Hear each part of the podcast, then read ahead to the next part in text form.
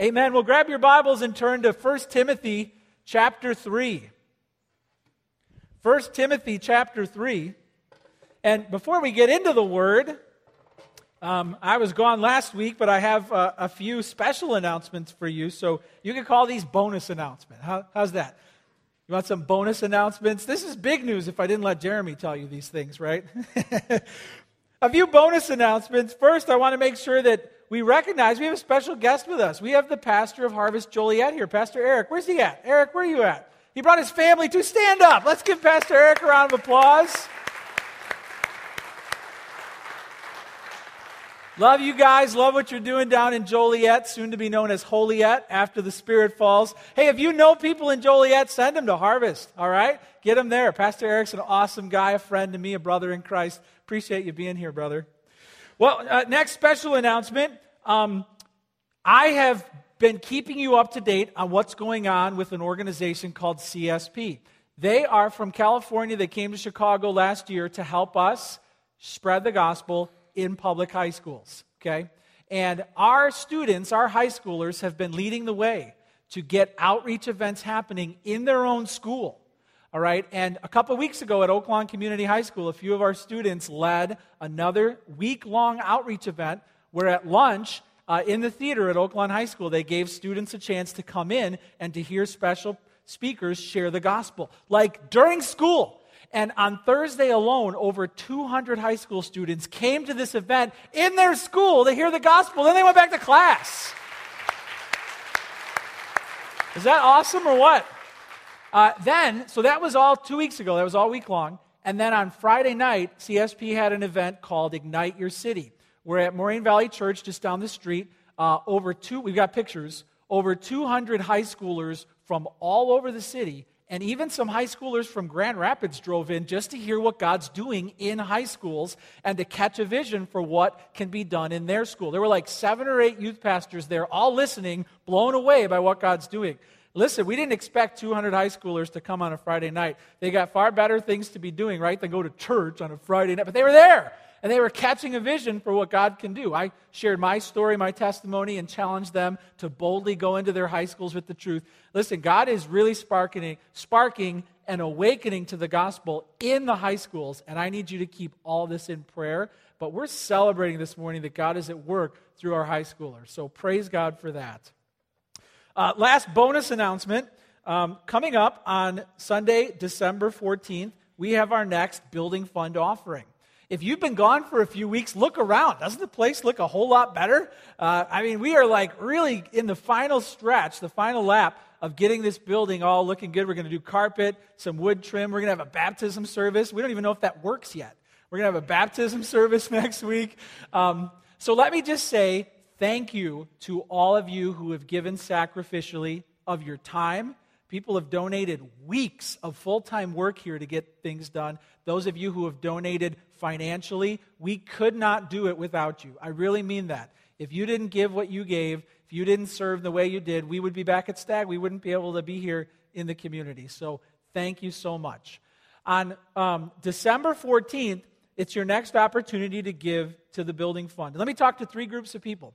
First, maybe you made a pledge to the building fund earlier in the year, but for whatever reason you fell behind. Now that the vast majority of the work is done, we're starting to pay on, you know, what we owe the bank. So listen, we're counting on every dollar you pledged to see us through the project. So if you've fallen behind, why don't you set the goal of by Sunday, December 14th, catching up on the pledge that you made and trusting the Lord to help you with that. Um, also, the second group of people, maybe part of your pledge included some special offering at some point. You know, maybe you didn't even know when you were going to give it. Let me just say this Sunday the 14th would be a great day for you to give that special offering that you had planned to give. And listen, the sooner you give that special offering, the less we pay in interest over the course of the loan. So uh, let me just challenge you to consider giving uh, that special offering on Sunday, December 14th. Or the third group of people Maybe you're newer to the church and you've been thinking about giving to the building fund, but you haven't done it yet. Hey, let me challenge you. Maybe on the 14th, you can give your first gift to the building fund. You can be a first time giver. Uh, if you look around, so many people here have already sacrificed so that we can be this church in this community, and maybe you found us because of that. And now this is your opportunity to become a partner in the work so that even more people can come and be loved and be discipled. Um, so consider giving your first gift to the building fund on December 14th. Come ready to give with a separate check or in a separate envelope.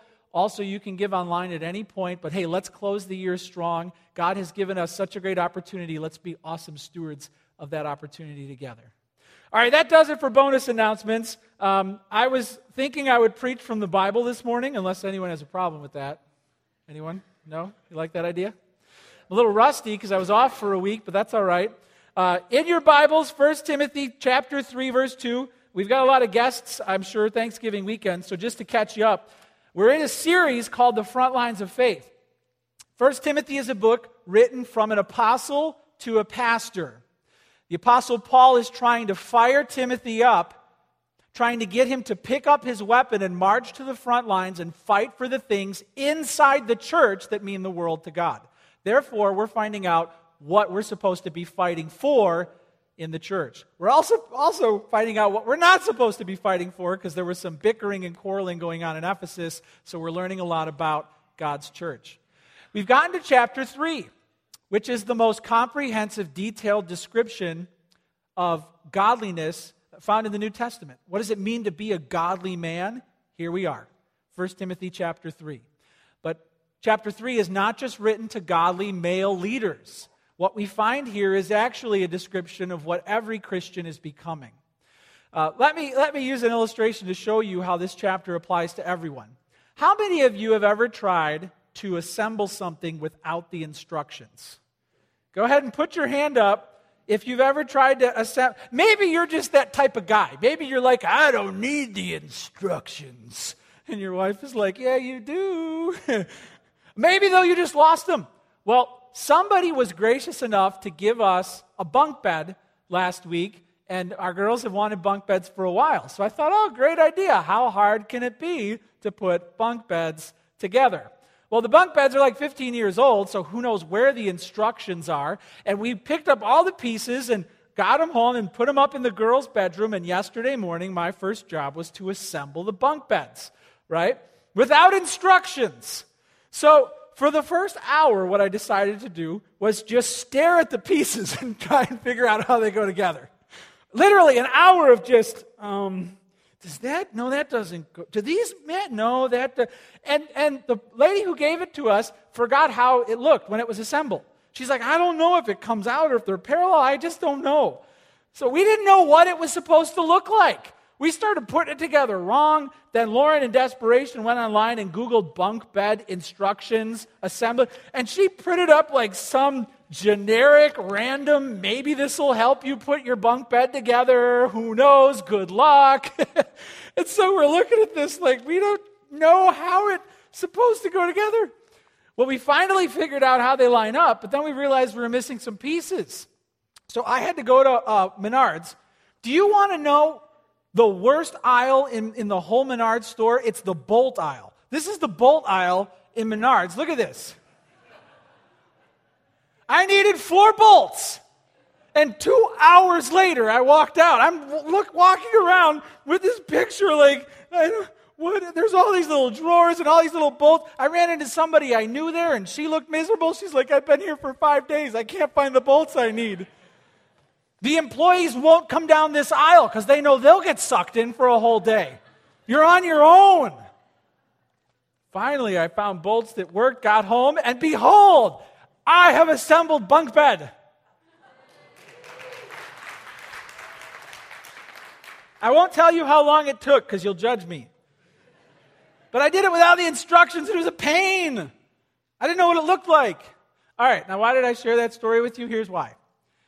God wants you to have a picture of what He's trying to build you into. He wants you to know what He's growing you to become. The picture God shows you the, in, the assembly instructions that God shows you are the leaders in the church. He says, Look, look at your leaders. This is how I'm building you. Look at your elders, look at your pastors, and guess what? That's who you're going to become. So when 1 Timothy 3 talks to leaders about becoming who God wants them to be, he's showing you who he wants you to become also. The leaders are the picture of who God is making you. So don't just tune out and say, oh, he's talking to leaders and pastors. No, this is you. All of this is for all of you. And in 1 Timothy 3, verses 2 and 3, what we're going to find this morning is there's four qualities God is trying to build into your life. And each quality has an opposite attached to it.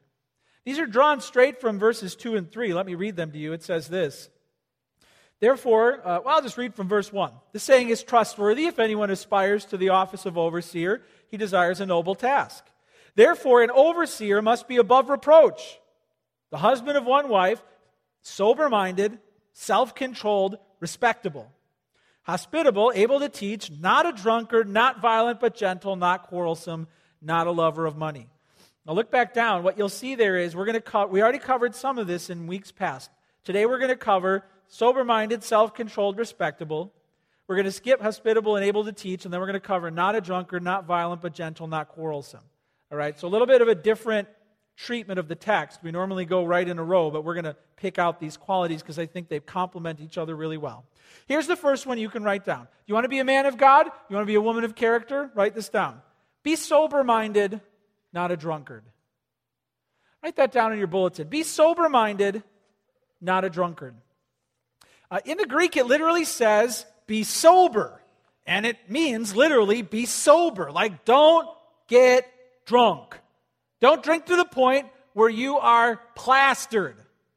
But there's also a figurative meaning. It doesn't just mean be sober physically, it also means be sober minded spiritually.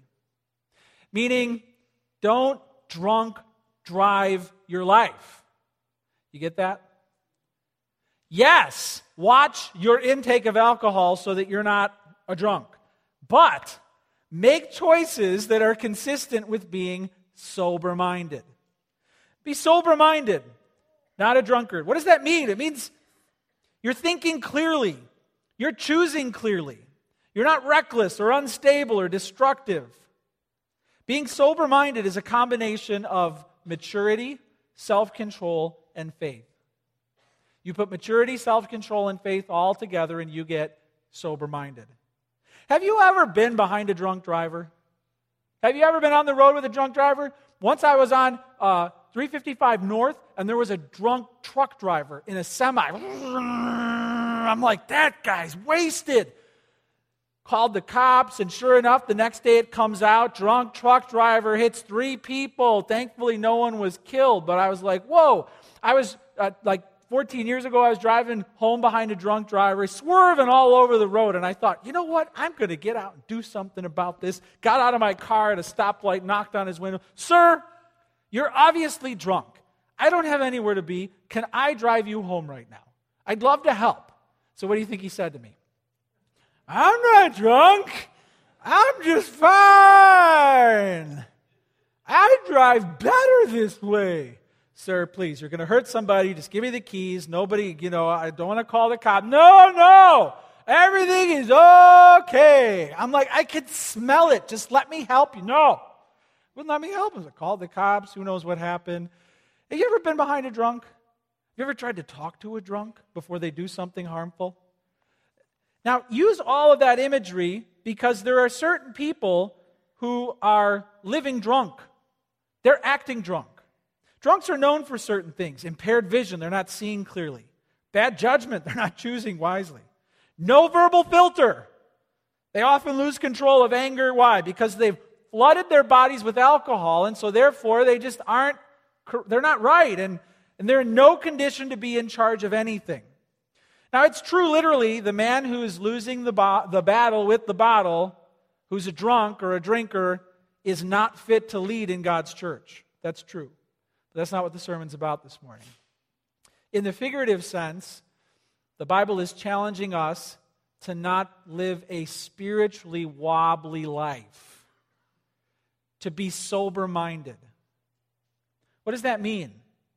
It means you're walking in a straight line, you're making predictable biblical choices, you're trustworthy and balanced. The person who's not sober minded falls a lot into sin and foolishness. They can't stand up straight. They say things that are reckless and unrestrained. They're basically drunk driving their life. Maybe they're drunk driving their finances. They are swerving into danger financially. Maybe other people are trying to warn them, but they're just doing fine. They're drunk driving their marriage, the way they're treating their wife, the way they're treating their children. They're, they're swerving their whole family into harm's way, and you can't talk to them about it. Um, maybe they're drunk driving at work. They're just treating people in such a way that is so harmful and reckless. It, it's not like they're literally running into people, but they are basically plowing into people every day, causing all of these wrecks because they're not sober minded. God wants you to be sober minded. One of our elders studied this passage and he, he sent me a note. It was really great defining this word sober minded. He wrote this A man who is sober minded does not lose his physical, mental, or spiritual, spiritual orientation easily. He remains stable and steadfast, and his thinking is clear. He has a clear head. He's maintaining an alert, steady spiritual perspective in most situations. Sometimes we lose our sober mindedness when a trial comes and we can't think straight, or maybe a conflict rears up and we, and we can't we can't relate to people that maybe there's a sickness or something and suddenly we're just not driving straight and, and it's at that point that god wants to teach us how to be sober minded how to make sure we are staying right on his course if we've fallen down he wants us to get right back up and to walk a nice straight path that's what it means to be sober minded to be trustworthy and balanced, predictable. You know, when they pull you over, if they think that you're drunk, they'll give you what's it called? You know, it's called a field sobriety test. Now, these things aren't rocket science, right? Have you seen these before? Put one foot in front of the other, and the drunk can't do it, right? Falls right over. Lean your head back and touch your nose. Where's my nose? I don't know where my nose is. Sometimes they'll say to say your alphabet. Halfway through, you get lost. Or they'll say, count with your hands, count to five, forward and backward. One, two, three, four, five, one, five, four, three, two, one. And they can't do it. They can't do the most basic things because they're drunk. Is there like a spiritual sobriety test that we can apply to see how you're doing? Yeah, I think there is. Hey, ask yourself this Are you thinking clearly right now about your life? Maybe an unexpected crisis that's come in or a trial that you're going through, or maybe there's a broken relationship right now. Are you thinking clearly? Or is your mind flooded with doubt and anger and fear and despair, and it's just flooding through your mind? Are you thinking clearly about others? Or, or is your mind just so foggy because of the thoughts that are going. I, I went to Moody Bible Institute to get my uh, master's degree, and one of my professors one day he stood up and he said, I went through this dark trial several years ago. He said, You know, here I am teaching at Moody, one, you know, world, world renowned university. I'm a Bible teacher. He said, and I got to be honest, I was going through such a dark time because of a financial crisis. He said, I was seriously considering ending my own life. He said, somehow I had just reasoned that because we could never get out of this hole, the life insurance policy would be the only way that I can provide for my family. He said, now, it doesn't make sense for me to tell you that now, but it was making sense to me then. And finally, somebody had to come into my life and say, You're not thinking clearly. This is a man of God. He went through this period where he wasn't sober minded. Are you thinking clearly?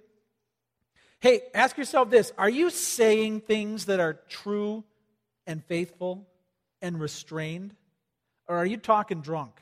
When you tell people what's going on in your life, is it like, I don't even know why God let this happen? I followed him and now he's, this is never going to get fixed. And, or with conflict, you know what? She's going to hear it the next time I'm. Are you talking drunk? Are the things that are shooting out of your mouth filled with anger and hatred and doubt and bitterness? Are you talking drunk? You're not sober minded. Or are you talking like a man of God? you know what? God allowed this for a reason. He's better at me that, at ruling the universe, and um, I'm going to trust him. Are you talking like a faithful child? You know what? She hurt me, but I'm, I'm going to forgive, and uh, hopefully we can resolve it. It's, are you talking like a child of God, or are you talking drunk? What's coming out of your mouth? Are you thinking clearly? Are you saying things that are true and faithful and restrained? Are you steering your life into the pathway of God's commands, or are you veering far off? You know, I tried it that way. I tried it and I tried it and I tried it, and where did it get me? Now I'm doing it. That's, that's what's going to happen now. Whatever else you say, if it results in you turning the wheel out of God's will, there's going to be a fiery crash. There will be. I can't take it anymore. I put up with this for so long and I'm just not going to do. And then you got family in the back. Some people are veering into oncoming traffic because they're not thinking clearly.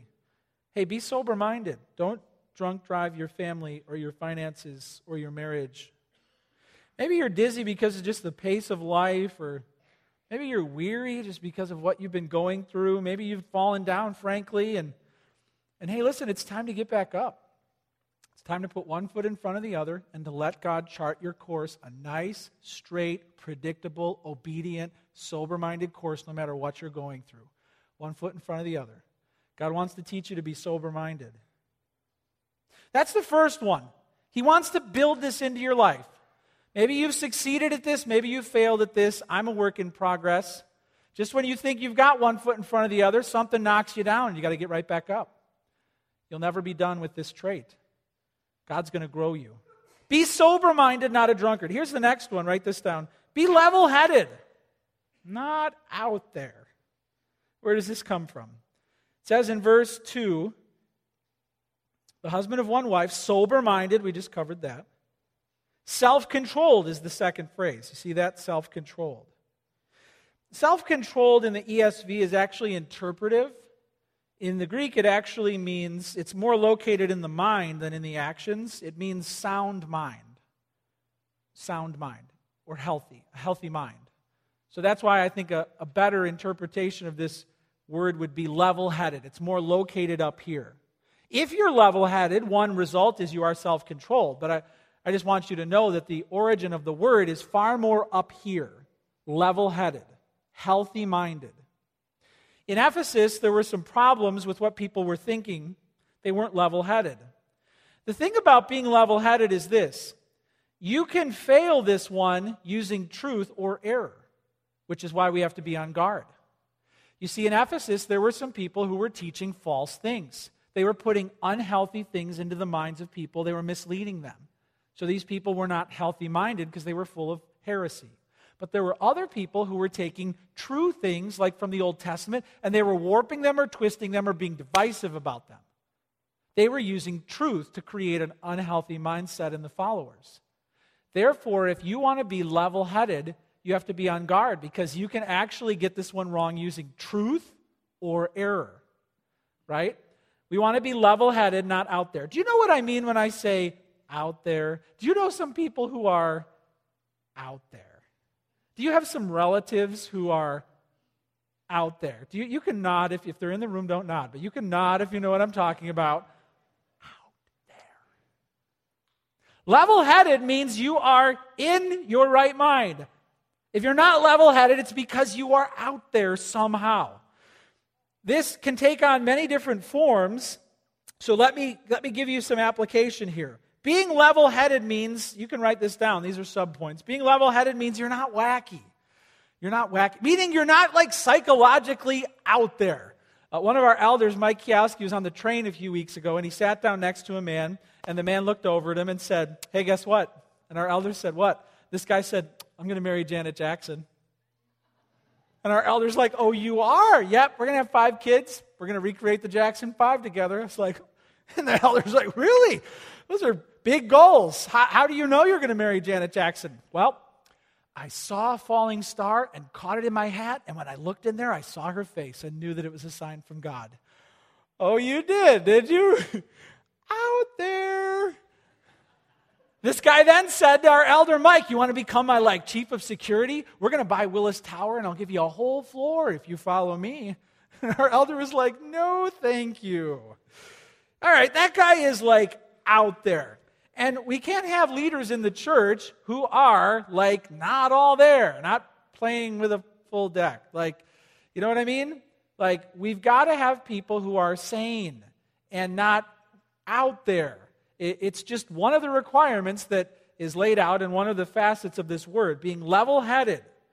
Okay? Um, write this down next. Be level headed, not polarizing or militant. Not polarizing or militant. Um, there are some people who, either with truth or with error, get militant and obsessed with something. Do you know people, someone who has a one track mind? They've got their thing and they're always militantly, obsessively, nonstop on you about their one thing. Maybe it's politics, maybe it's the economy, it can be maybe conspiracy theory, who knows, but they will never stop bringing this up. Do you know people like that? See, there's other people, though, who in the church, they latch on to something good. It could be a good theology, it could be also a good moral cause, right? But then they go somewhere with it that takes them out there. Do you know what I'm talking about? It, may, it might not be what they're saying that's the problem. It's just like they have a really unhealthy, um, kind of strange, militant, obsessive attachment to that truth. And, and you find yourself saying, Well, I don't want to confront them. What they're saying is true, but they're just kind of out there in their devotion to that. Um, they're not level headed. They're not level headed. Theologically, people can get out there with many different topics of theology, maybe end times. They just never stop talking about it. And their view is interesting, maybe biblical, but the point is they're just obsessive and militant about it, and they never stop talk. Maybe it's spiritual gifts. All right, maybe it's Calvinism, maybe it's some sort of other theology, but what they're saying, maybe it's true, okay, but it's just they're like obsessed with it, one track mind with it. Can't wait to bring it up, won't stop talking about it. You kind of know something's wrong, but you don't, you don't really know how to approach it because what they're saying could be true. Here's the problem they're not level headed. They're not level headed. You're right to feel like there's something wrong. You're confused because what they're saying contains truth. It's called they're not level headed, they're kind of out there. Uh, this takes on many forms in the church. There are some people who latch on to a good cause. For example, um, would you agree that it's a Christian's responsibility to do whatever they can to, to you know, to um, stop abortion and to help, you know, young mothers to have the child? Would you agree that that's a good cause? Christians should do more about that, right? But some people latch on to that and it becomes their one track mind, and it's all they ever talk about. And they'll tell you if you're not at the abortion clinic by Monday when you get off of work holding the graphic posters, shouting at the top of your lungs, you're a failure as a Christian. Okay, now you're out there. You started with a good moral cause, but you went somewhere with it that is now not level headed. You're not being level headed. All right? Um, you can do this with many things. You can get off, you can get out there with many good things. Uh, there was a, a, man who wrote a book recently about how Christians grow. Uh, well known national author and good guy, Christian, who, who I would respect, but just wrote a book, and a guy in our church gave me a copy of this book and said, You got to read this, it's awesome. All right, I'll read it. So I read it, and I just, it's not like what this guy was saying was wrong or heresy, but it was just out there. His theory of how Christians change is out there. So I told this guy from our church, hey, yeah, I read it. I, I think the guy's just kind of out there. So this guy in our church got really mad and left our church. I can't believe it. I, I think we should really all be reading this. In fact, it should be a small group study, and I can't believe you would criticize this guy. And I was like, all right, again, I'm not saying that he's totally wrong. I think he's just out there. And, uh, and sure enough, ever, that guy left our church, and here we are a year or two later, and the author of this book is in all sorts of trouble now because he keeps fighting people about his view. He's been removed from the Gospel Coalition. He's very quarrelsome about his view. Why? Because he's not level headed. He's not le- is he writing right things? I don't know. I agree and disagree. The point is he's not level headed. He's not level headed. He's running to extremes and he's being contentious. So be level headed. What does that mean? It means you're not wacky. It means you're not polarizing or militant. Um, here's the next one, sub point. It means you're not critical or suspicious. Being so that now this is we just talked about your relationship toward truth or reality. Now we're talking about your relationship toward others. You can be out there, not level headed in your relationship with others. How? By being way too critical or suspicious of other people. I found one of the most suspicious humans on the planet. Want to see a picture? One of the most suspicious humans on the planet. Check it out.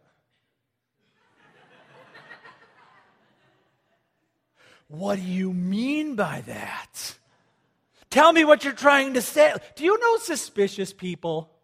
Do you know critical, negative, suspicious? Oh, I know exactly what they're trying to do to me. Like people who are out there and what they think other people are really all about. They don't trust anyone. They've got all these theories. It's like a soap opera in their mind. Do you know people like that?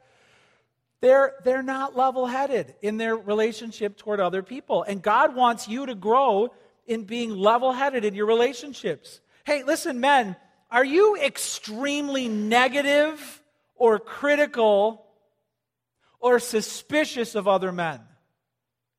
At work or in your family, are you, you're not level headed. Hey, women, are you negative or critical or suspicious of other women?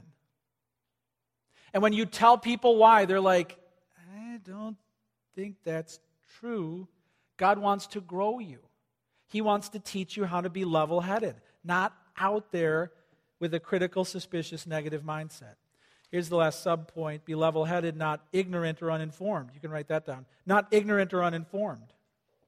Um, it was clear in Ephesus and in 2 Timothy, Paul talks about how the false teachers were singling out uh, weak, vulnerable women, gullible women. For whatever reason, that's who they were going for, uh, because they could easily mislead them.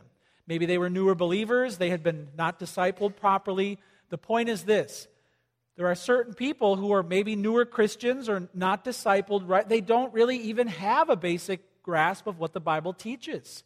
Okay, so they're vulnerable. Like a, like, you know, like a wave tossed on the shore, they don't even quite know what the Bible teaches. And these people have to be careful because by, by default, they're not level headed. They don't even know what the truth is, let alone how to process things biblically, and they need help. Have you talked to new Christians? It's fun and funny because they believe strange things.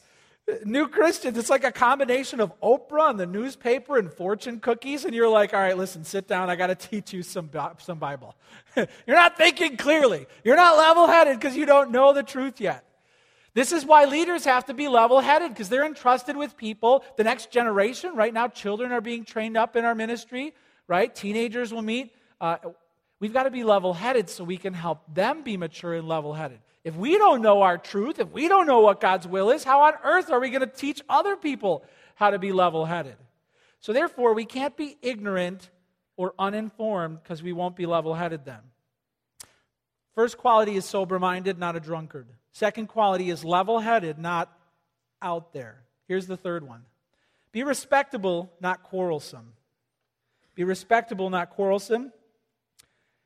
Look back down at verse 3. It says, not a drunkard, not violent. We'll get to that one, but gentle, not quarrelsome. See that?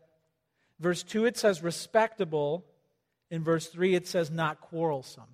I think those are opposites here. Respectable, not quarrelsome. Respectable is a great word. It means well ordered or well displayed. Well ordered or well displayed. Both could apply here, but it, seems to take on the nuance of being attractive, well displayed, beautiful. In Titus 2:10 it says that in everything we should adorn the doctrine of God our Savior. Meaning we make the gospel attractive by our choices. The church looks better because we're in it. This is a relational virtue. It takes other people to actually grow in this, meaning other people have to see what I'm doing, how I'm relating, and they have to conclude that the gospel is more attractive because I hold to it. That's what it means to be respectable. It means your life is earning the respect of other people for the sake of the gospel. Respectable. Not quarrelsome. Well, how does quarrelsome fit with this? Well, there's nothing uglier in the church than bickering and fighting and quarreling. Nothing makes the church look uglier to the world than if we can't get along, right? So we're supposed to be respectable in our choices and relationships, not quarrelsome. We're supposed to adorn the gospel. Hey, are you making the gospel look attractive to those around you by your choices? The church is described in the New Testament as a bride. You are the bride of Christ. But this bride is having a hard time getting herself ready for her own wedding. In fact, she's not ready. She has to be cleaned up because she's dirty. She, her dress is wrinkled and filthy. This is a bad bride. You are a bad bride. You're not getting ready for your own wedding. In Ephesians chapter 5, it says this Husbands, love your wives as Christ loved the church and gave himself up for her, that he might sanctify her, having cleansed her by the washing of water with the word that he might present the church to himself in splendor, without spot or wrinkle or any such thing, that she might be holy and without blemish. Jesus is portrayed as getting his own bride, you, ready for the wedding. Because she didn't get ready on her own. She's a filthy bride. She's dirty. Her dress is wrinkly. She hasn't bathed in weeks. There's flies in orbit around her greasy hair. And the groom has to get her ready. She's a dirty bride. In Revelation 19, 7 to 8, it says this Let us rejoice and exult and give him the glory, for the marriage of the Lamb has come, and his bride has made herself ready. It was granted to her to clothe herself with fine linen, bright and pure, for the fine linen is the righteous deeds of the saints.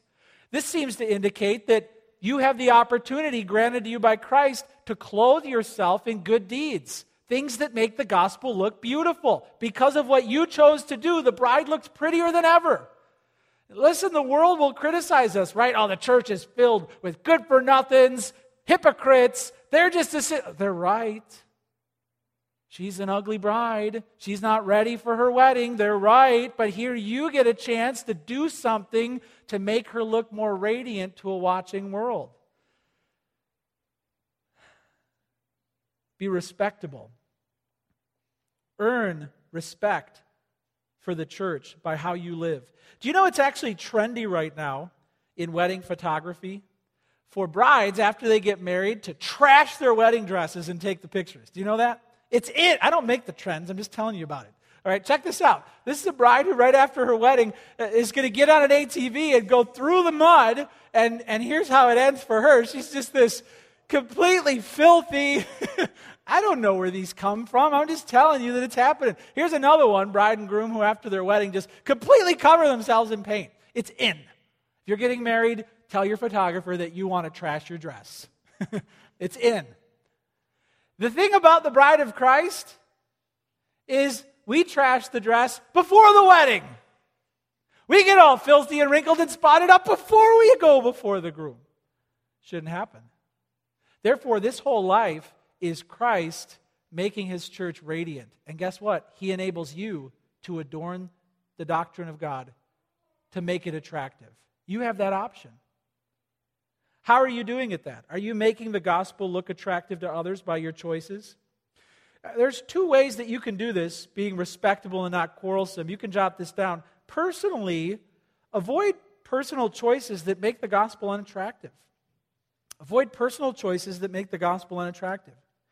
Do you know there are many gray areas in this life where the Bible doesn't clearly spell out if you should or if you shouldn't or how far you should go or how. how... There's gray areas, meaning you're supposed to use biblical discernment. Let me suggest to you that one way you can make choices personally in these gray areas is by asking yourself this question Would this make the gospel more attractive if I did it? or more attractive if I didn't? You see, now you have to make a value judgment. Would, would the bride look better if I did this or if I didn't? Gray areas, there's so many of them. You know, what movies should I? Some churches are all hopped up on telling you what movies you should watch and what music you should listen to and what clothes you should. Gray areas, and they try and make it all black and white. We're not doing that. But listen, as you make these decisions of what you read and what you listen to and what video games you play and what your family does and doesn't do, and you know what? Ask yourself this question. Teach your kids to ask this question. You know what? Would that make the gospel look attractive? If we did that or went there or we were with those people, would this make the gospel more attractive or less attractive? Um, several weeks ago, when our uh, team from Harvest Brașov Romania was here, they wanted to go shopping. And uh, so I was like, all right, fine, I'll take one of you shop. We went to Sears. I hate shopping. I get in this shopping zone. I'm like a zombie. I'm like, ah, shopping zone. Ah. I just like go to, I, well, but then I caught something out of my eye, and it, it was a big red sale sign, and it said 90% off. Nine, oh, 90% off at the jewelry counter. So then I was like, oh, out of my zone. And I walked up to the jewelry counter, and there was a little old lady there. She probably worked there as long as Sears was open. I was like, You have, does that say 90% off? She said, Yes, it does, sir. I said, Why would you take 90% off of jewelry? She's like, Well, because the Christmas stuff is coming in and we need to get rid of this. And I'm like, You couldn't find a box to put it in for a month? You need to, like, totally give it away? So I was like, Well, do you have anything good for 90% off? She's like, Well, yeah, there's this, there's actually this one really nice diamond necklace over here that no one's bought yet. And I looked at it and I was like, oh, Lauren would love that. And it's only $40. It was hundreds of dollars and now it's only $40 because it's 90% off. And then a line started forming behind me. And, and all these people were looking at the same necklace. I was like, get back. I got here first. I'm in line here. So of course, I bought the necklace for 90% off. I was like, Can you leave the tag on there so she thinks I paid that much? Don't tell anyone else about this sale, okay? Sure enough, I gave it to Lauren. She loved it. It looked great on her. You know, and and listen, you do that to the church every day. You get to pick out these beautiful necklaces and make the bride of Christ look gorgeous with the words you choose, with the choices you make, where you go, who you're with, how, all these gray areas. And you know what you have to ask yourself? All right, how do I pick like the prettiest looking necklace in this situation and make sure that once I've done what I've chosen to do, that the bride looks as radiant as can, she can possibly look? In your personal choices, make the bride of Christ look attractive. Also, write this down. Relationally, avoid relating in a way that makes the gospel look unattractive. So, not just you and your choices, but now in your relationships, you have to make sure that the bride looks dazzling in the way you're treating other Christians. Big problem going on here in Ephesus. There was bickering, there was fighting, arguing over theology. They couldn't get along. They were making the bride look hideous. The watching world was like, why would I want to go in there? They're all bickering and fighting and they can't get along. Ugly bride. With the way you relate to other people, you have an opportunity to make the bride look dazzling. So ask yourself this who are you having a hard time getting along with right now? Christians. Christians. Who are you having a hard time showing grace to? Who is it that's getting you upset? You see them and you're just soured towards them and you can't find a, a nice tone. And hey, you have a choice. You can reach for this awesome necklace, and in the way you treat this person, in the way you resolve this conflict, at the end of it all, the bride will be beautiful because of what you did or said or didn't say. Or you could just sling mud upon the church and throw buckets of it and say everything that's on your mind and tell her how you're feeling. Mud, mud, mud. And the bride's hideous because of how Christians treat each other. We have to be respectable, not quarrelsome. We have to make the bride look attractive by the way we treat each other. Lauren and I went to a. Uh, I told you about Ravi Zacharias Ministry. They had their Founders Week about a month ago. We went down there to their Founders Week and flew into the airport and went up to the car rental counter. I made a reservation in advance.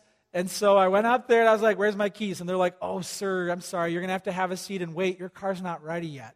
I was like, I made a reservation a month ago. You've had a whole month to get my car ready. What do you mean my car's not ready yet?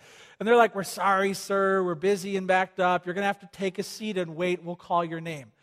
Now, I thought I could cause a scene here and demand a refund and tell them, you know, uh, thankfully I wasn't wearing a Christian shirt. I made that mistake before at airport. I wore a Christian shirt. And then you got to watch what you say when you're wearing a Christian shirt. You better cover it up before you say anything, right?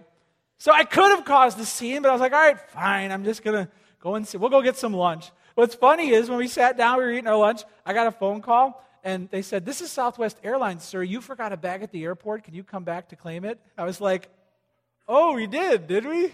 Turns out we're still at the airport waiting for our car. I'll just walk over. And so that turned out in my favor. I got the bag we forgot, got the car, off we went, didn't cause a scene. Hey, you're going you're to find yourself in a hundred of those scenarios over the next month. How do I relate to people that I'm having a hard time relating to? In the drive through at the family party, and you know what? You're going to be tempted to reach for the mud bucket. You know, but you've got to reach for the necklace and try and relate to other people in a way that makes the church look dazzling. We've got to get after that. Be respectable, not quarrelsome. Learn how to resolve conflict in a mature biblical manner.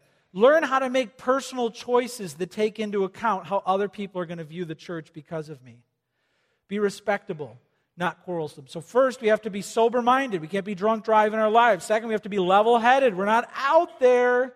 Third, we have to be respectable, not quarrelsome, making the church dazzling and glorious. Here's the fourth one be gentle, not violent. Be gentle, not violent.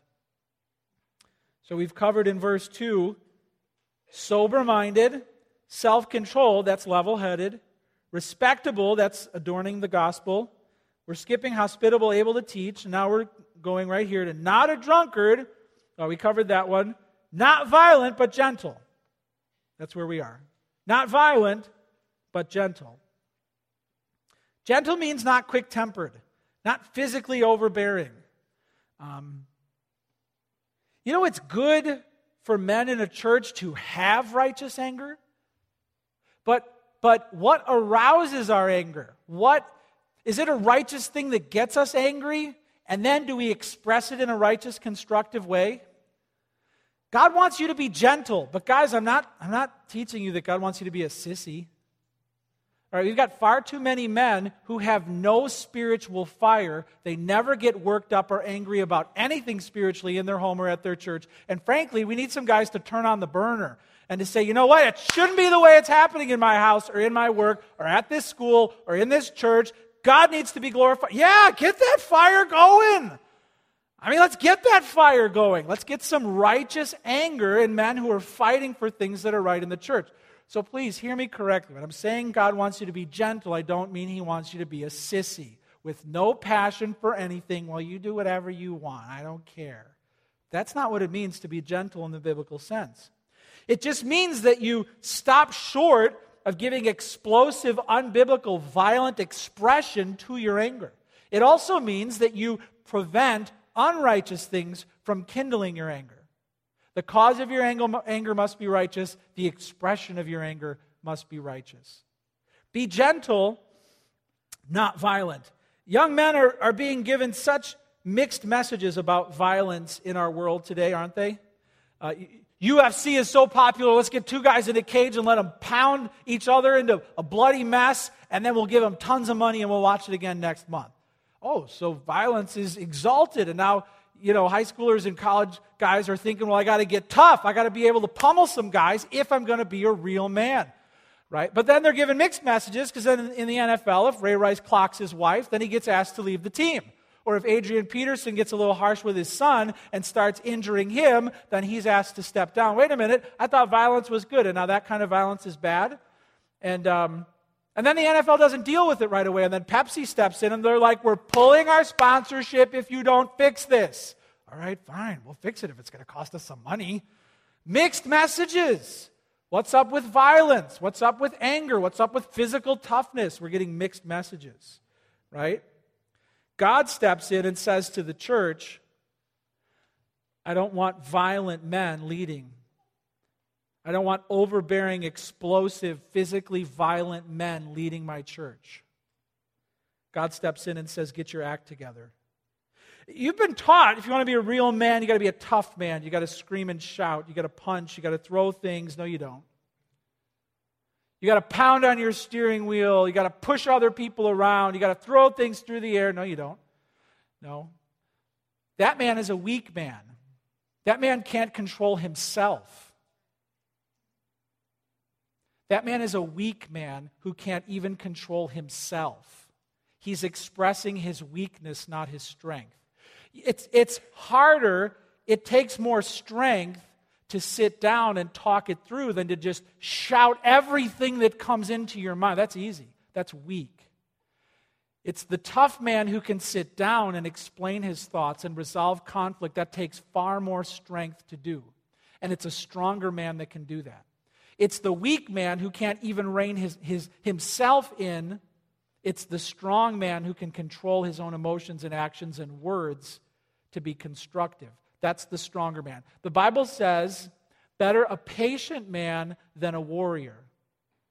One who controls his temper than he who takes a city. The freaking out guy who goes and conquers a city is weaker and less than the guy who can control his own temper and be patient. The Bible exalts that man. You have to be gentle, not violent. You have to be able to resolve conflict and restrain yourself. Jesus was tough, would you agree? He could talk to a storm and tell it to calm down, and it has to obey him. Demons, one demon could rip your arm off. He talked to men with hundreds of demons in them, and they cowered in fear because of his strength. He chased people out of the temple with a whip, turned over the money. Why? So that people could come in and worship. He was a strong man. And yet he was gentle. He knew how to talk to women who were hurting, he knew how to deal with children. He was gentle. And real men learn how to be gentle, not violent. Be sober minded, not a drunkard, level headed, not out there, respectable, not quarrelsome, and finally, gentle, not violent. Hey, at the end of this list, I, I, don't know how you feel, but I actually feel like God has so much more work to do in my heart. Um, I don't want to preach this and, and make you think that I've got all this together. Our elders don't want you to think that we've got A's in every one of these areas. God has had to work in each one of us to teach us patience kindness, discernment in, in gray areas. God has already done so much in my heart. I can tell you that if, if you feel convicted in any of these four areas, I, I don't want to heap condemnation on you. I don't want you to feel like, and now we've concluded you're a good for nothing who will never change, you are loved. I mean, listen, I want to give you hope. The reason why the Bible is holding up these characteristics and showing you the assembly manual right, is because God's building you to become these things. I, I, don't even think I've got 10% of the download complete. I think the vast majority of my personal spiritual growth is still in the future. And if you feel like you're a work in progress, if you feel like God's still teaching you these things, hey, welcome to the club. But I hope you can look into the lives of your small group leaders, your pastors here, your elders, and you can say, wow, that guy's really doing great at this, and I want to learn how to do that. I think I hope you can be honest with God after this and say, you know what? this, this thing I'm doing here, I'm saying, it, this is not making the bride look attractive. I've really got to get that fixed. I hope you can be honest with your small group leader this week and say, I felt really convicted about this one here, and I just want you to know, I want you to help me grow. See, we're not going to be a church of hypocrites that covers it up or pretends. We're going to be a church that's humble and honest and asks God to continue growing us. And I think it starts now. I think it starts with you uh, as you have now looked into the mirror of God's Word and you see your heart and you see what He's trying to build you into, it's you going to Him and saying, Help me with this. Father, please help me in this area, grow me in this area. And you know what? You'll find strength, you'll find hope, and you will change. That's the power of the gospel. Let's pray right now and invite God to do just that.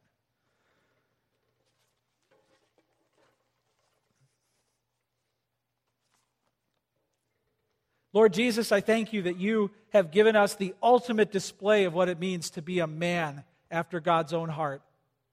Sure, there have been men throughout the scripture who have displayed for us parts of godliness or seasons of godliness, but they have all fallen short and failed.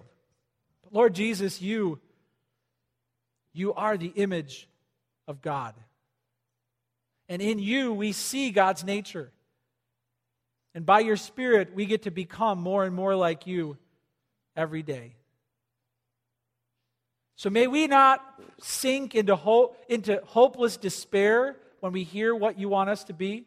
May we not let the enemy burden us with guilt over our failures, but instead, may we come into the presence of the Most High God for help in our time of need.